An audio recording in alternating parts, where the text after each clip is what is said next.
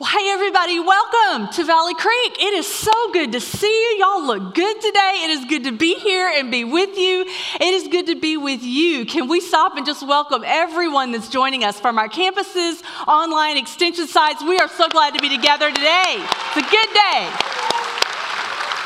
It is a good day. And today we are going to wrap up the series that we have been in called Abnormal. For the past several weeks, we've been stepping through the book of James, and what we have discovered is there is a better way of life, but it's different than the world's way. We have learned that we value wisdom over intellect. We love different than the world loves. Our words are different than the world's words. And we live in the present. We are not stuck in the past. We are not afraid of our future. That is the better way of life but it's different. It's different than the world's way. And so we look different than the world. We look different from them because we are different from them. So, right now, look at the person sitting beside you. Go ahead, look at him, look at him, look at him, look at him. And now you may want to say, you know what? I've always thought you were a little abnormal. And that's okay. That's okay. We're just all going to be abnormal together. So today we are going to look at the final message from the book of James. So if you've got your Bible, open with me to James chapter 5. James chapter 5.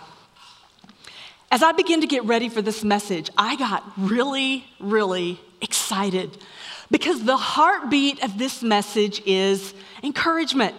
And I think we would all agree that the world is not really an encouraging place. And so I think we could all use a little encouragement from time to time. And I love to encourage people. You will not meet a bigger cheerleader for life than me. And I love to sit down with people. Usually there's a cup of coffee involved and look at them, look into their eyes, and speak words of life and just put courage in their heart. That's what encouraging is all about. And I love to do that. So, as I started to prepare the message, I had all kinds of energy and excitement. And then something happened.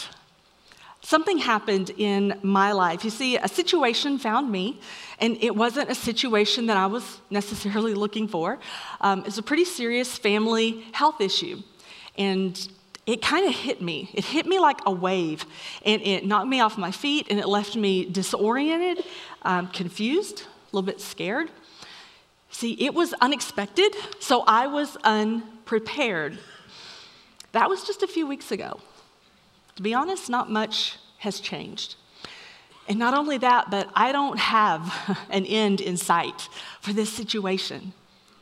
Can you relate? Can you relate to an unexpected hardship that just kind of hits you from nowhere?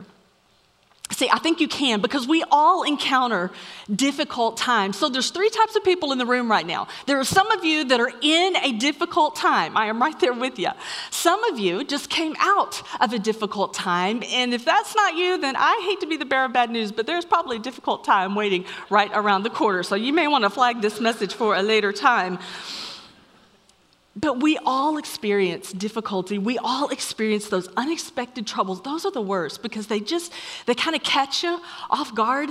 They, they turn your life upside down. They have a way of like hijacking your time and your mind and your heart. Maybe your marriage one day just falls apart. Maybe your job that's always been stable suddenly becomes unstable. Maybe the new student picks you to bully in class. Or maybe Maybe it's just the grind of life and it takes a toll on you in ways that you don't expect, and one day you just break. And all the emotions that come with that fear and doubt and worry.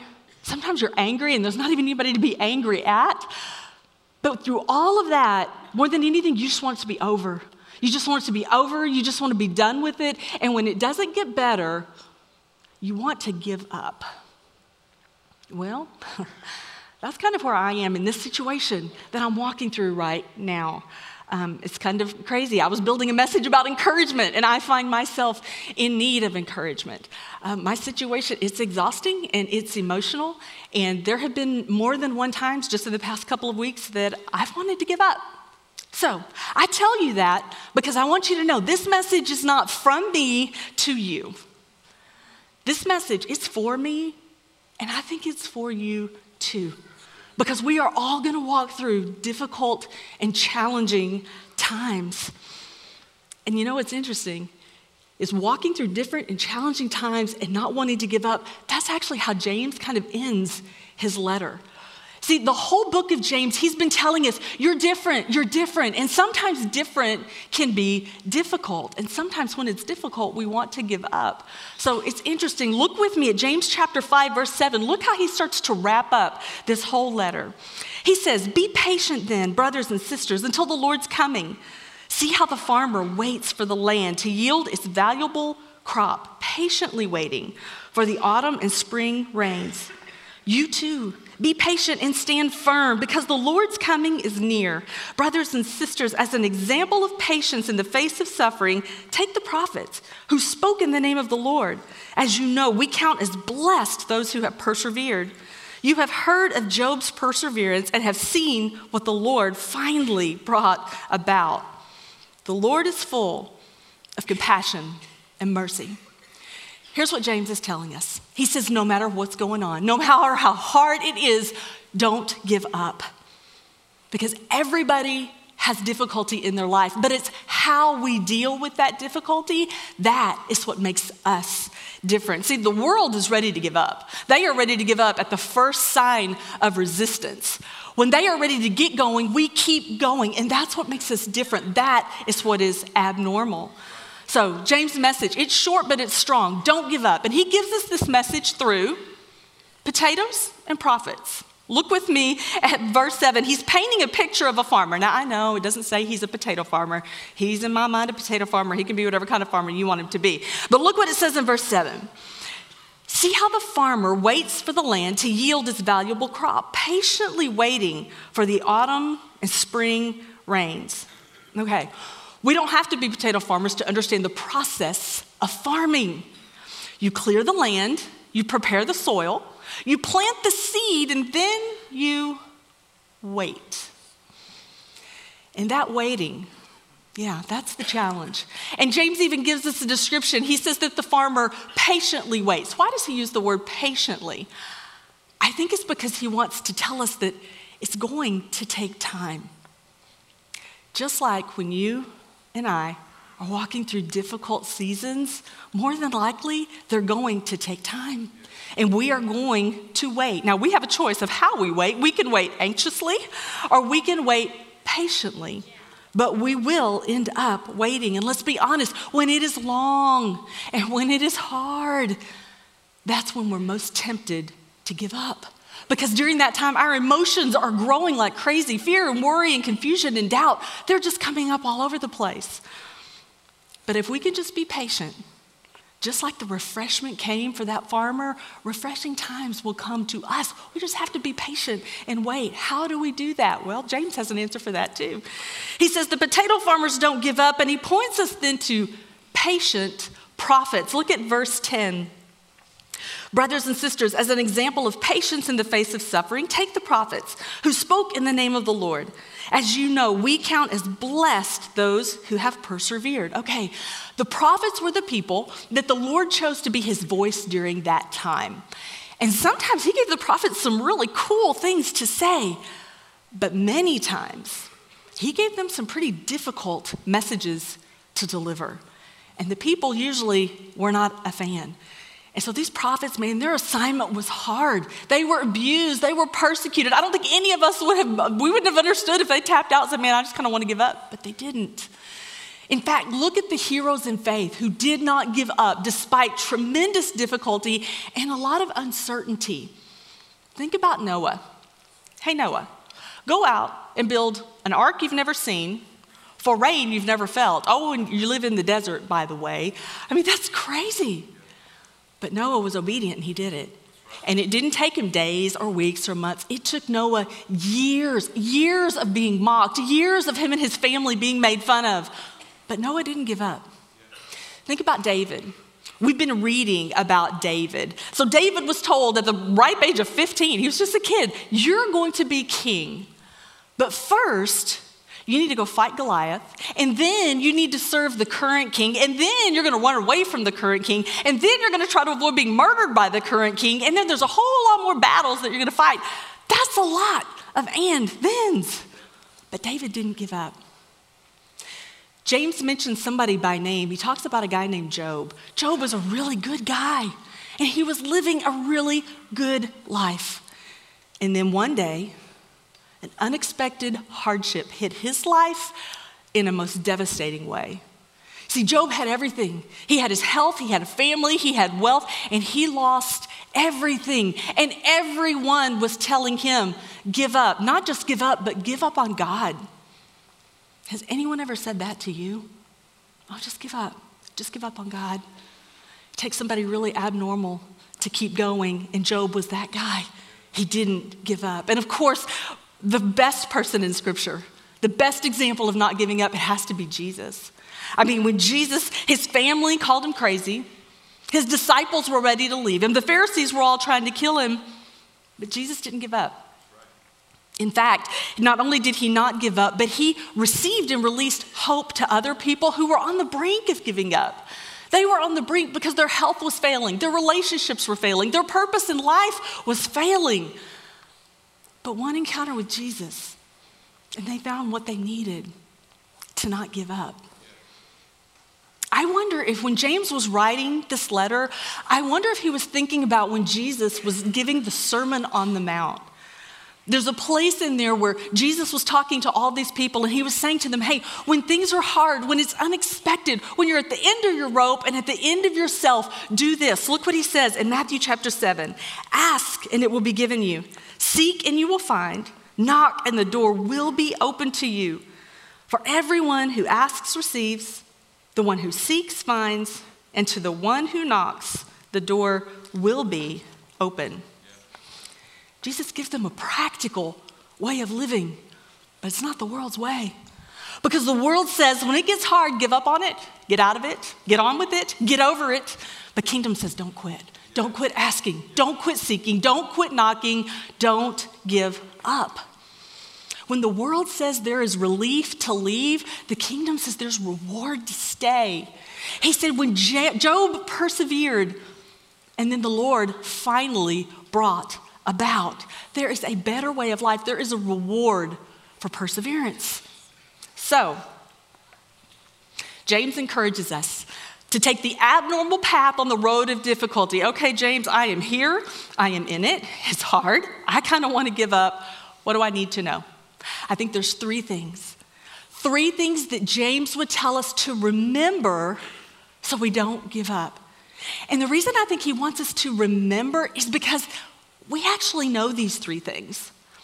When life is good, we know these three things, but when unexpected hardship hits us, it can be really easy to forget. So, James would tell us first thing, remember so you don't give up. This is the first thing he would say to us. We have all we need. We have all we need. See, when it gets hard, it's easy to confuse what we want with what we need when it's hard, it hurts. And what we want is we want the pain to stop. And so we find shallow solutions for what's really deep pain. But God knows. God knows what we need. But sometimes waiting for Him to meet our needs, that's where it can take time. And we aren't nearly as patient as that potato farmer. We will wait about this long and then we say, okay, this isn't working out, so I'm going to fix it.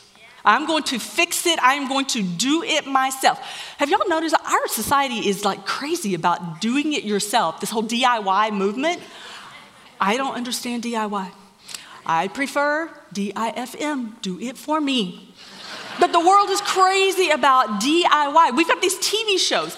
In 30 minutes, they're trying to tell us that you can buy a house, tear it down, build it up, flip it, make a gazillion dollars. You do it all in a week, and the whole time, the girl's hair and makeup never gets messed up, and the guy makes one run to Home Depot. Neither one of those are anywhere close to what actually happens. It's not. And they don't even get into an argument. That is not how it happens. In my house, that is not how it happens. But that's what the world would say. The world would say, get in there, fix it, do it yourself. See, the world values self reliance over God dependence. Why? Because when I'm relying on myself, I'm in control. And the world says control is king. The world believes that problems in this world are controlled by values of this world, things like power and wealth and comfort. But those are just empty promises. And we have a really good example in Scripture of someone who bought some empty promises and it went very, very wrong. Her name is Eve. You guys remember the story of Eve? She was created by a perfect God. She was given a perfect partner. She was put in the perfect place. Girlfriend had everything she needed. God said, All this is yours, all of it. But see that one tree over there? That one tree? Don't eat from the fruit of that one tree because you don't need it. And then Satan comes in. And Satan starts to distract Eve. Note, Satan's distractions will become our difficulties just like that if we're not careful. And he starts to distract Eve and he tells her, Man, I think God is holding out on you. And you know what? She believes it. She believes it. And all of a sudden, she forgets who she is. When we forget who we are, we're giving up on our identity. And we take our eyes off of what we have and we start looking for what we want. And Eve saw what she wanted. And when she saw something that she wanted, that's when something was put in place for humanity. And that is when things went wrong. That is when wrong became normal. Look in Genesis chapter 3. It says, verse 6 When the woman saw that the fruit of the tree was good for food, pleasing to the eye, and desirable for gaining wisdom, she took some and she ate it. She also gave some to her husband who was with her, and he ate it. Look at the things that Eve saw in that fruit that she was interested in. It says first that it was good for food. Food is a form of provision, so we feel secure. It says that it was pleasing to the eye. It was attractive. And then it says it was good for gaining wisdom. Well, when you have wisdom, you have power. So, what Eve saw that she really wanted, she wanted power and beauty and security. Isn't that what the world still wants? Power, beauty, and security? That is what she saw. That is what she wanted. But the sad thing is, Eve forgot she already had all that. She had power and security. She was being held, the most secure place in the powerful hand of God. And beauty, she was created in the image of God. She was reflecting and radiating Him. There is nothing more beautiful than that. Eve forgot what she had. She gave up on what she had, God's perfection, for what she wanted empty promises. See, Eve thought what her way was was better than God's way. Sometimes when you and I give up, it's because we think that our way is better than God's way. But just look what happened. It didn't just impact Eve, it impacted her, it impacted Adam, it impacted everybody that has come after her. It impacted you, and it has impacted me. We have to realize that when we give up, it impacts so much more than just us. And this is why it's so important to remember that we have all we need. In Philippians chapter 4, it says that our God will meet, not might meet, not could, He will meet all of our needs, not some of the needs or the, all of our needs, according to His glorious riches in Christ Jesus. Psalm 23 says that the Lord is my shepherd, I shall not want. In other words, I will always have everything I need. And when it's hard, unexpected times hit our life, he also gives us a way out. Look at 1 Corinthians 10:13 with me. No temptation has overtaken you except what's common to mankind. And God is faithful. He will not let you be tempted beyond what you can bear. But when you are tempted, He will also provide a way out so you can endure it. What is that saying? He's saying that when things are hard and the stakes are high and you're tempted to give up and I'm tempted to give up, everybody else gets in that same place. It's common. In fact, there is the most common temptation for mankind is the temptation to give up. You say on what? On anything that's hard. But it's when we don't give up, it's when we take the way out that He provides for us, that's what makes us abnormal. Did you notice that it says that way out is provided so we can endure it and not escape it? You want to know what an abnormal life looks like? It's the supernatural ability to endure what so many other people are quick to escape. We do that by receiving more and more and more of the grace of Jesus. In Jesus, we have all we need. The second thing I think James wants us to remember so you don't forget is this we have all we need and we have who we need. Question Have you ever been in a room full of people and yet you felt completely alone? I have. And that is a sick, sick feeling. And the only thing that's harder than walking through unexpected hard times is when you feel like you're doing it all alone. We were never meant to walk through life alone.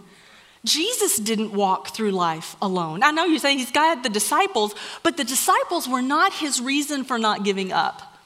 You walk with Peter for five minutes, you're gonna wanna give up, trust me. It wasn't them, it was because he knew he had who he needed, he had his father. In John chapter 5, it says that Jesus only did what he saw the Father doing.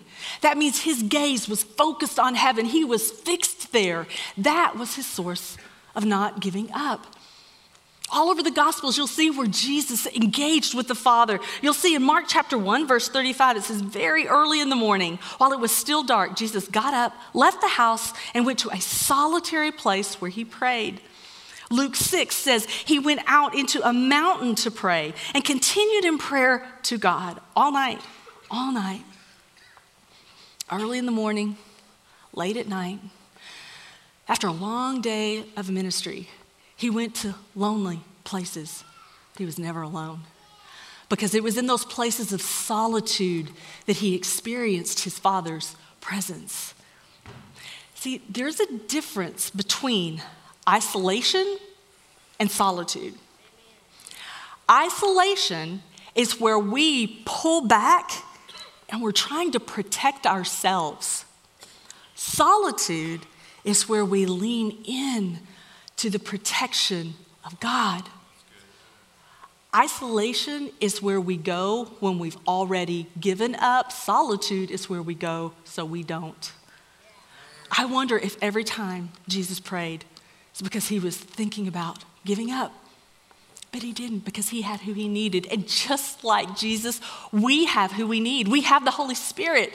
Who's the Holy Spirit? He's God with us. He's God in us. It says in John chapter 16, when the Spirit of truth comes, he will guide you into all truth. He will not speak on his own, he will tell you what he has heard. He will tell you about the future. Okay, it says he's a guide. What's a guide? A guide is somebody that's going in front of you and they know the way, and their whole purpose is to get you where they're trying to go. We don't give up. Well, we've got a guide saying, Come on, come on, come on, you can do this. He's also called the comforter. What does the word comfort mean to you? It means to me that, man, I'm going to be taken care of, that I'm secure, that everything is going to be okay. So when we are in unexpected hard times, the Holy Spirit, He guides us out and He comforts us along the way. I don't know what kind of a difficult spot you may be in today, but are you aware that God is with you in it? In the pain, in the confusion, in the uncertainty, God is right there with you in it. And he promises that he will never leave us, he will never forsake us. And it's not because we are good, it's because he is good. So don't give up. Don't give up on that prayer you've been praying, that breakthrough you've been waiting for, that healing that you've been believing in. Don't give up because God is with you in it. Here's the last thing. Last thing I think that James would say remember, so you don't give up. He would tell us to remember we have a life worth living. You. You have one life, and it is a life worth living. But when things are hard, it's easy to forget that because you know what? We're just worn out. I mean, we are worn out. We are tired. And all of a sudden, it just hits us one day. I mean, have you ever had this thought? Have you ever said, I just need a break from being me? I have said that. I just need a, break from being me. And it's usually when I'm tired. Because all of a sudden, my life starts living me instead of me living my life.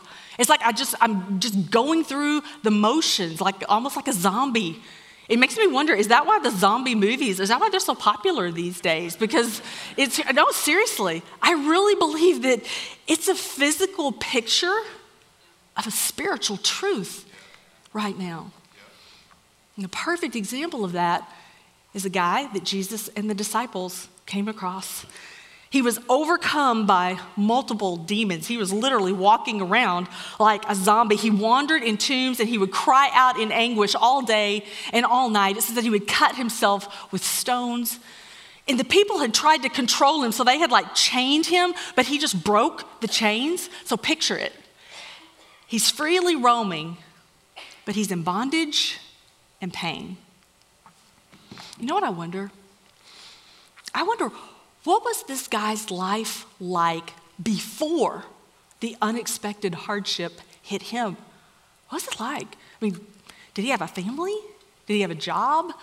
It says the place that he lived, there was a significant pagan impact. All that means is it was just the worst of the world. Is that what happened? Did it just cave in on him one day?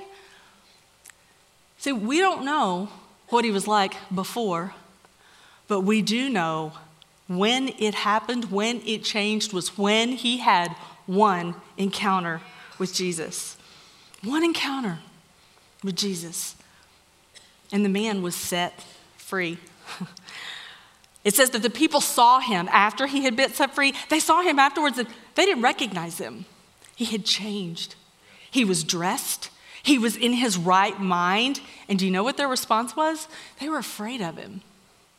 What a paradox when the man was, was in bondage and pain, they said, oh, yeah, he, that's normal for him. But when he was set free, when he started to live an abnormal life, they pushed back.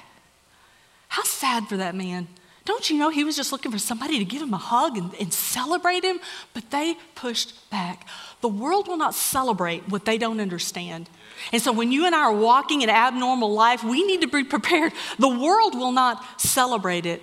But I tell you what, we can find purpose in it that's exactly what this man did. Look what it says in Mark chapter 5.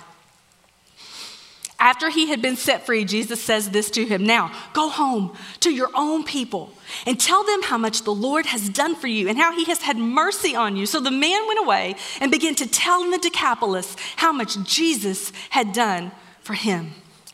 One encounter one encounter with Jesus and his whole life changed. One encounter with Jesus and a lifetime of bondage, he was set free. You are here today and you are having an encounter with Jesus. I wonder if this is the one encounter where you will be set free. See, the power that sets us free from our past, that's the same power that pushes us forward into our future.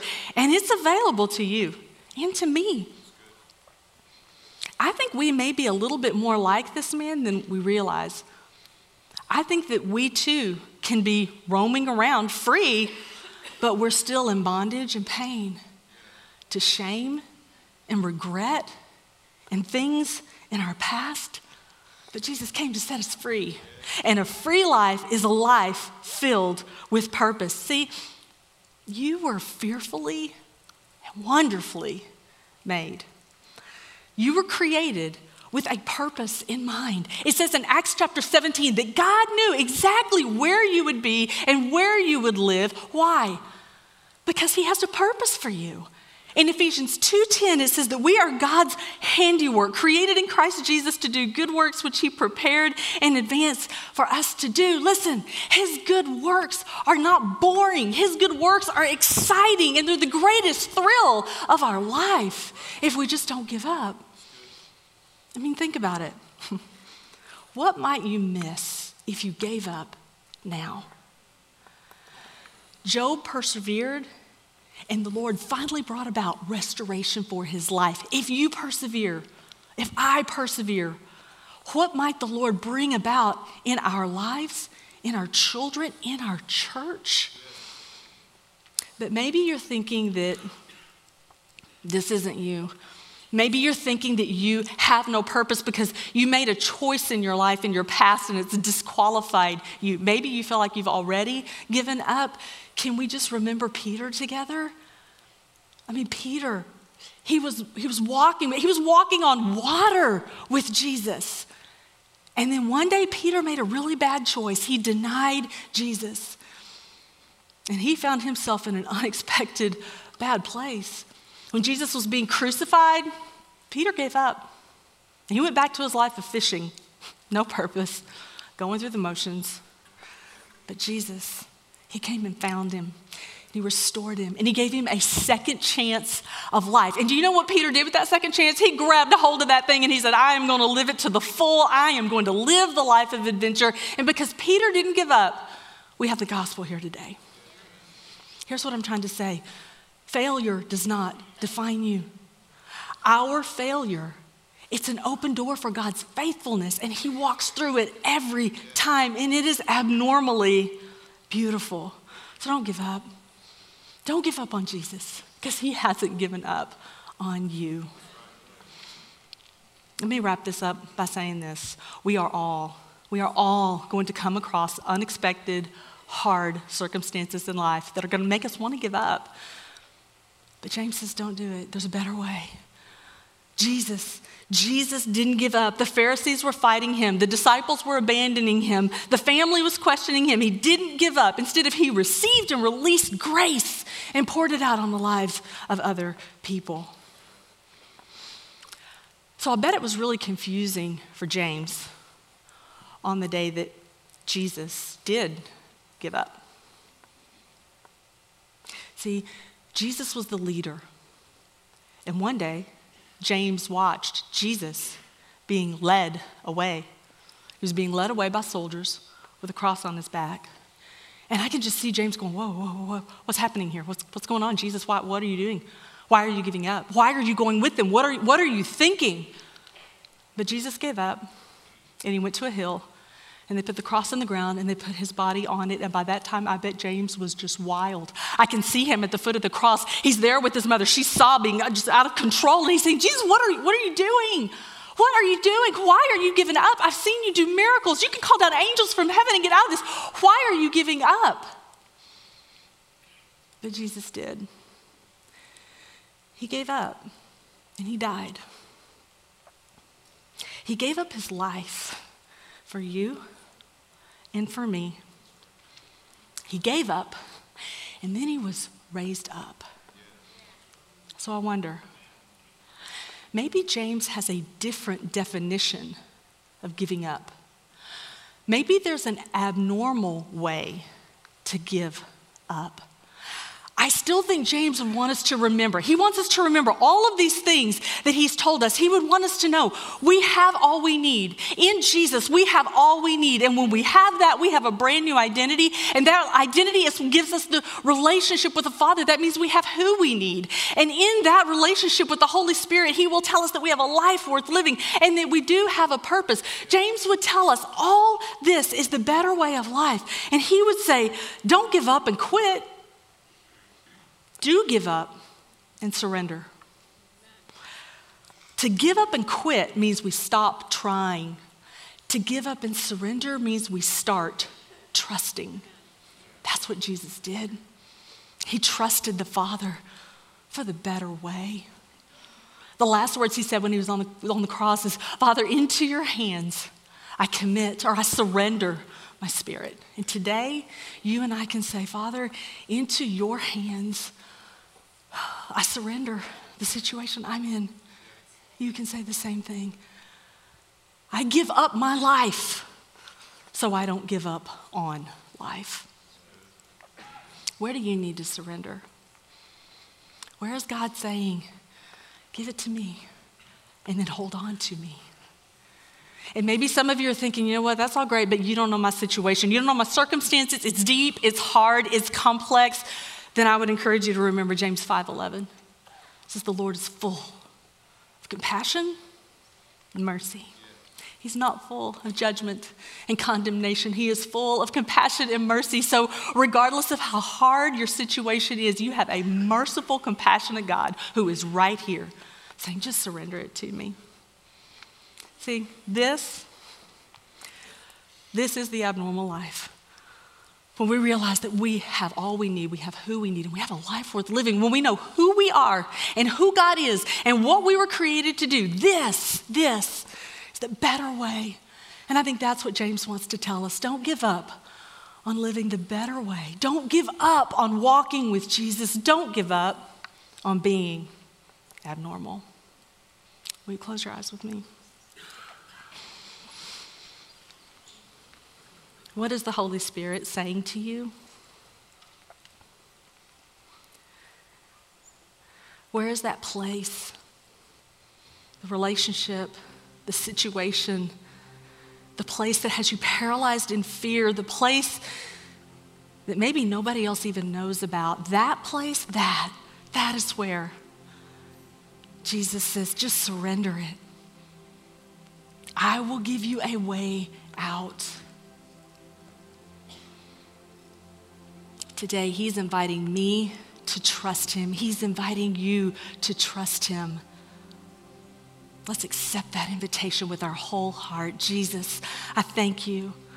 I thank you that you gave up and surrendered out of love. And because of that, we have a better way of life with you. And so we say thank you, and we are so grateful.